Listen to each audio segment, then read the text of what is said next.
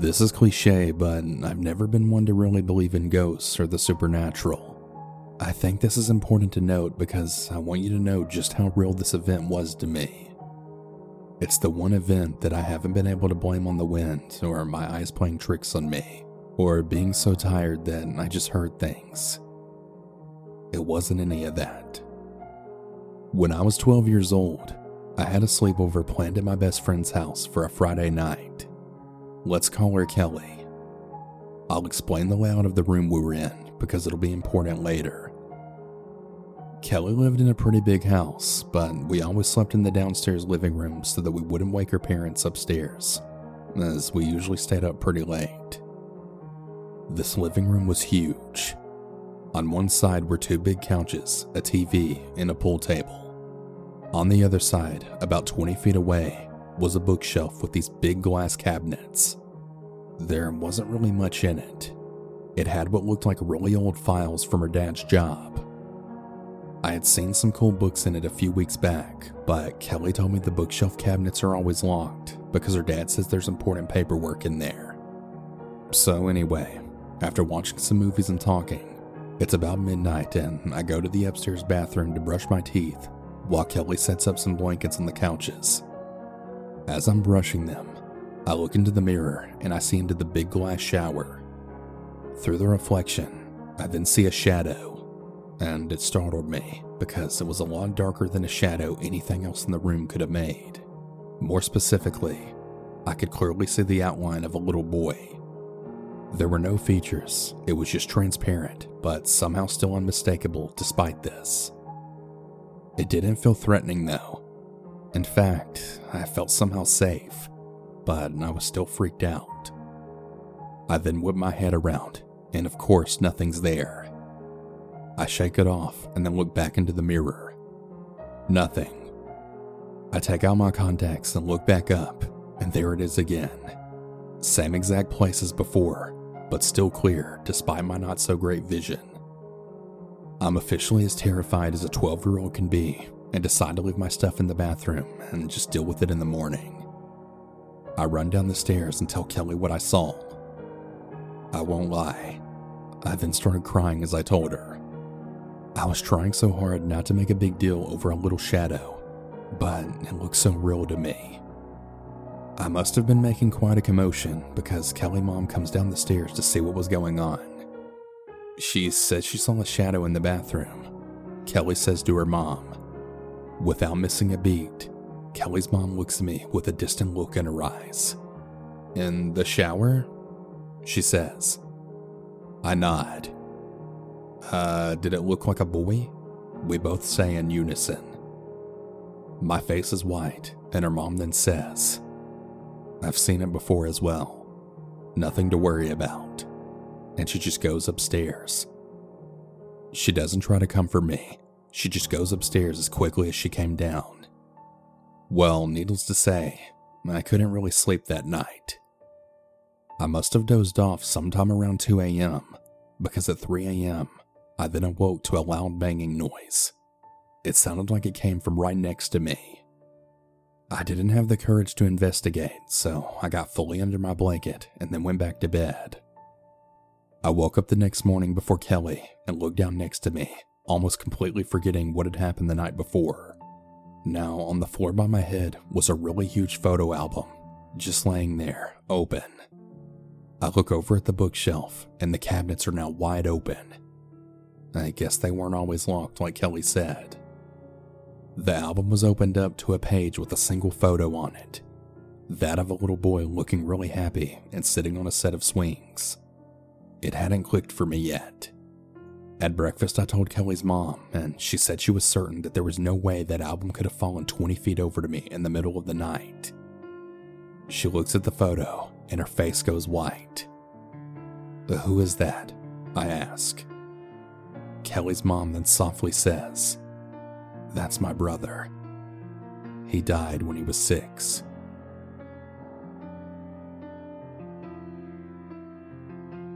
I'm 15 now, but when the story happened, it was on my 8th birthday. My mom invited her friend over for the party, and her friend brought her kids. Let's call them Sally, Billy, and Lily. Fast forward to after the party had ended, when me and my siblings, Sally, Billy, and Lily, were having a sleepover. We were all watching a horror movie. I think it was Nightmare on Elm Street, but I can't really remember for sure, when I then said I wanted to play hide and seek with them. Apparently, everyone else was just as bored as I was with the movie, because they all jumped up at the idea and we played rock, paper, scissors to see who would be the seeker. My oldest brother Charlie ended up being the seeker, and he went down the hall to go count in the bathroom. To understand this story fully, I'll explain how the house was built. When you walk into the house through the front door, you immediately see the first stairway to your left. Once you go up the stairs, to your right on your left is the room where we were watching the movie in, which was my brother Justin's room, and my sister Charlene's room was straight forward. You turn left on the stairs, and you'll see my room on the right side, and if you turn left, you'll see my mom's room. You keep going down the hall and turn right, and you'll see three doors and another stairway. If you go straight, you'll reach the lining closet, and the stairway is left of it. You go back and turn left, you'll see two doors, one to the left, and one straight ahead. The one to the left was Charlie's room, and the door straight ahead was the bathroom he was counting in. Now, going back stairs to the front door past the stairway, you can either go straight or left. If you go straight, you'll be in the living room, and if you go left, you'll see two doors one straight ahead and then one left of you. The one on the left of you was a random room that was under the stairs, and the one ahead of you led to the second living room that we really didn't have anything in. If you keep going, there's a doorway to your left that leads to the dining room. Once you're in the dining room, there's a door to your left, which is the side door that went outside, and the one to your right leads to the kitchen. If you go into the kitchen, you'll see four doorways. One to your left as soon as you walk in that leads to a patio type thing. Turn right and walk to the farthest wall, and you'll reach the second bathroom. From the second bathroom, you go straight to the third floor, which leads to the basement. Then you turn right, and there's a second stairway leading back upstairs. We also had an attic as well, but to go there, you have to go through the upstairs bathroom. Anyways, Charlie went to go count in the bathroom, while the rest of us went to go hide. I ran downstairs and I decided to hide behind the couch.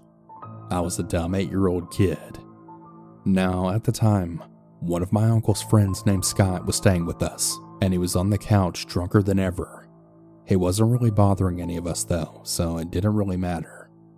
I remember watching Lily come downstairs looking for a hiding spot, and she came to hide with me for some reason. And she came to hide with me for some reason. I didn't really think much of it since I thought that this hiding spot was a really genius place to hide at. Once Charlie was done counting, he came to look for everyone. I also forgot to mention that we were playing hide and seek in the dark, so I guess that makes the story scarier. Anyways, Charlie quickly started finding everyone, and I was still just squatting behind the couch with Lily when all of a sudden Scott started laughing hysterically for some reason and then pointed at the ceiling. He then started saying something loudly. I can't really remember exactly what he said, but it was something along the lines of, Oh, look at that. They're coming to get you. They're all coming to get you. I was confused and kind of scared all at the same time because of this, and I'm guessing Lily noticed because she put her hand on my shoulder, then saying, You'll be okay, Ciara. It'll all be okay. I got even more scared hearing her talk because her voice sounded distorted. I don't know. I went to look back at her and asked what was wrong with her voice, but then saw her hand. Her hand looked really bony, and it was a pale color. This really concerned me because Lily at the time was a plus size black girl. I looked at what I thought was her, but then seen something really horrific. I saw some kind of gremlin looking thing with really big facial features. Its black eyes, ears, and mouth were giant and didn't look like they even fit on the thing's face properly. I screamed. I screamed so loud and then instantly jumped over the couch trying to get the fuck away from whatever that thing was. Obviously, Charlie heard me and then came in the room watching as I ran back upstairs away from that thing. The thing literally chased me until I ran back into Justin's room, slamming the door shut. Everyone came back in the room and asked me what happened, and I told them what I had seen. According to Lily, she hadn't even gone into the living room at all for that round. She was with Charlene, hiding in the dining room under the table. And according to Charlie, he didn't see anything chasing me up the stairs. Justin all of a sudden started freaking out, and Charlie asked him what was wrong, and he then told everyone to look at my back. I tried looking at my back, and I had seen a lot of red on my salmon colored shirt, wondering what it was. Charlie lifted up my shirt and seen four huge scratch marks going from my right shoulder to the left side of my back. It was weird because at first I didn't even feel the blood or scratches on my back, but then it started stinging really badly and I started crying. Charlene then asked me if I still wanted to play hide and seek, but of course I didn't. I was way too scared, so I told them to just keep going without me and that I'd just stay in the room we were in. Justin volunteered to stay there with me so that I wouldn't get scared again, and everyone else went to go play another round. Justin was about to bring me to the bathroom to clean the cuts out until he stopped outside the bedroom door. By this time, everyone had already found a hiding spot, so when he told me someone was sticking their head out of Charlie's bedroom, it was a bit weird.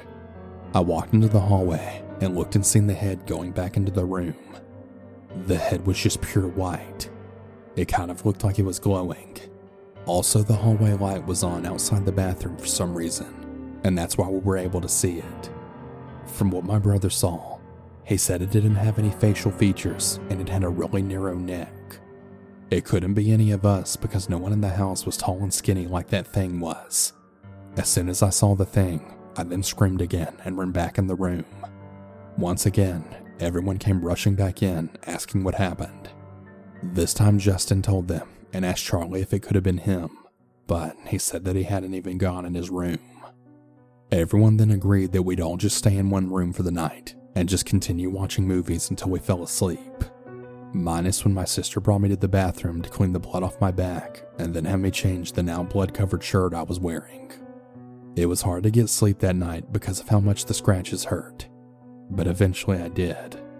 In the morning, my sister brought me back in the bathroom to see if my cuts were bleeding anymore, and they weren't, but only because they were no longer there like they had totally disappeared off of me as if they were never there to begin with. In conclusion, I'm so happy that I no longer live in that house. I moved out when I was going into the fifth grade, and gladly the house is now abandoned.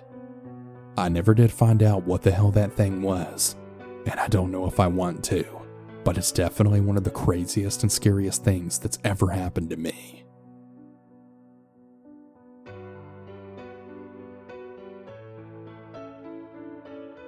Hey everyone. Apologies for the interruption on the stories, but I wanted to thank today's sponsor, Acorn TV.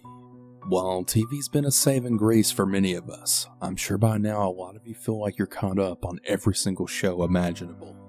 If you're tired of scrolling through the same old movies and shows or miss the excitement of weekly releases and brand new binge fests, then you have to get Acorn TV.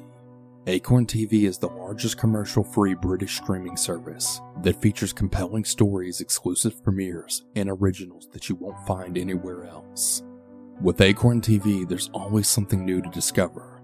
It has hundreds of exclusive shows from all around the world, including award winning mysteries, dramas, and comedies, and so much more. One show in particular that I've been enjoying myself on Acorn TV is Manhunt. It's a true crime series about a lead detective on a case that involves a young French woman's murder in London. The investigation yields no forensics motive or witnesses, but when the detective connects the crime to two other murders, he realizes he must hunt down a serial killer. They've also got many other true crime shows just like this one, so definitely check it out if you're into that kind of stuff.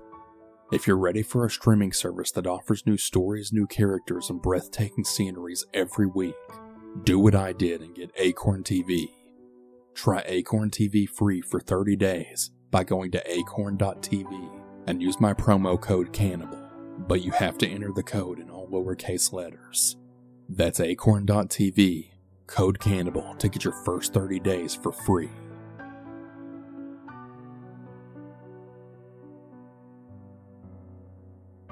I was 16 at the time of this story I'd recently gotten my license and I was really enjoying the freedom of being able to drive myself wherever I wanted. I'm older than most of my friends, so I was the only one in our group to have my license during this time. Because of this, I would often spend my weekends driving around town with my friends, Brooke and Mackenzie, before eventually spending the night at one of their houses. This particular Saturday was no different. I made some plans to pick up Brooke and Mackenzie sometime in the later afternoon to drive around and go shopping and eat at fast food places. Then we planned on spending the night at Brooke's house since her parents were out of town. So when the time finally came, I picked up my friends and we had a really great time, shopping in stores and eating some really good junk food. Then eventually went to Brooke's to spend the night. We spent a couple of hours hanging out in Brooke's basement, eating more junk food and drinking soda while listening to music. After a while, my stomach began to hurt, so I got up to use the bathroom. Now, Brooke's basement didn't have a bathroom, so I had to go to the one upstairs. The moment I sat down to do my business, I immediately felt uneasy from the window next to me that looked out into the pitch black night sky. I planned on finishing up and getting back downstairs as soon as possible to be back with the others. Then, a few seconds later, my worst nightmare came true. I heard a slight tapping on the window from the outside. I froze in fear. I didn't want to scream to give myself away. I really wanted to get up and just run back down to the basement, but unfortunately, I was still in the process of doing my business. All the junk food came back to bite me. I was trembling with fear, trying to finish as soon as I could. I also realized that I'd left my cell phone down in the basement, so I couldn't even text any of the others. I heard the tapping again on the window right behind me. I wasn't able to see anything due to how dark it was outside. I finally had some luck when I heard Brooke knock on the bathroom door and then say something along the lines of, Hey, hurry up. I have to go real bad. I tried to shush her from the other side of the door without being too loud myself. Just then, the tapping then happened for a third time. I was basically crying at this point from fear. By some miracle, I think Brooke caught on a little to what was actually happening, due to my quiet shush followed by the tapping on the window. I finally finished up and then jumped from the toilet and out the door, being very careful to not make any noise. I decided to leave the light on to not give away my position to whoever was out there. When I left the bathroom, I grabbed Brooke and I shushed her, then practically pulled her back down to the basement, locking the door behind me. We got back down to the basement where I explained to Brooke and Mackenzie what had happened. They both seemed really freaked out, but luckily they both believed me. I should also mention that Brooke is an only child, so the tapping couldn't have been any siblings, and her parents were out of town on a vacation, so we knew it wasn't them either. We were still freaked out, but we decided to forget about it and just continue with our night, eventually falling asleep. At some crazy off hour of the night, we were all then awoken by some pounding from somewhere upstairs. Again, I was able to keep from screaming as to not give myself away, but the other two were not. They both began screaming and hysterically crying, which gave up any hope of hiding our locations. The banging stopped, and we eventually settled down a little bit. We decided to all walk upstairs and then look outside to see if anyone was there. We got to the top of the steps and walked together to the kitchen window, then peered out. At first, we didn't see anything until we saw a dark figure of a man jump up face to face with us, with just the glass window separating us. It was way too dark to get any description of the man, but we were 100% sure we all saw him. We all screamed and then booked it back downstairs, locking the door behind us.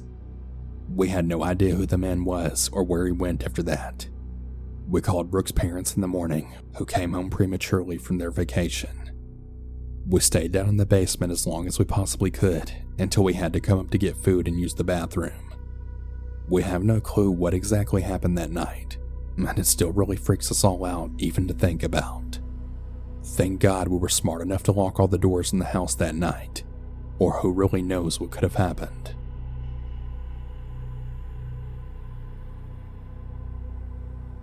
Last weekend, I went to have a sleepover at my best friend's house. He had an older brother and a younger brother. Both of his parents were home. For some context, his parents had a security system. It obviously wasn't a good one. I had also stuck a knife in my backpack. I'm a very paranoid person, so it made me feel better to have a weapon. I woke up around 2:30 a.m. to go use the bathroom, then went back to bed.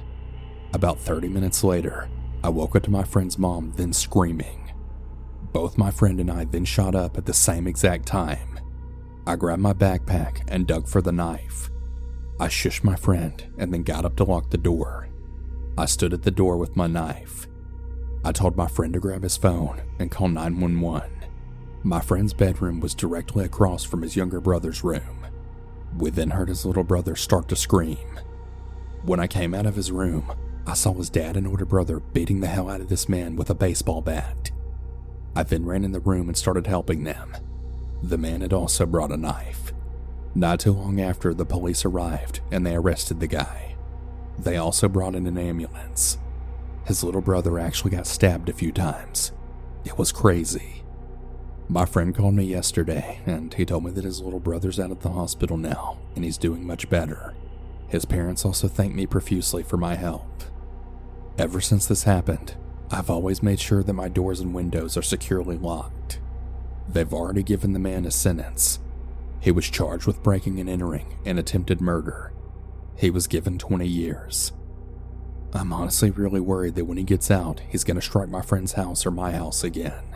But I'm really hoping that doesn't happen.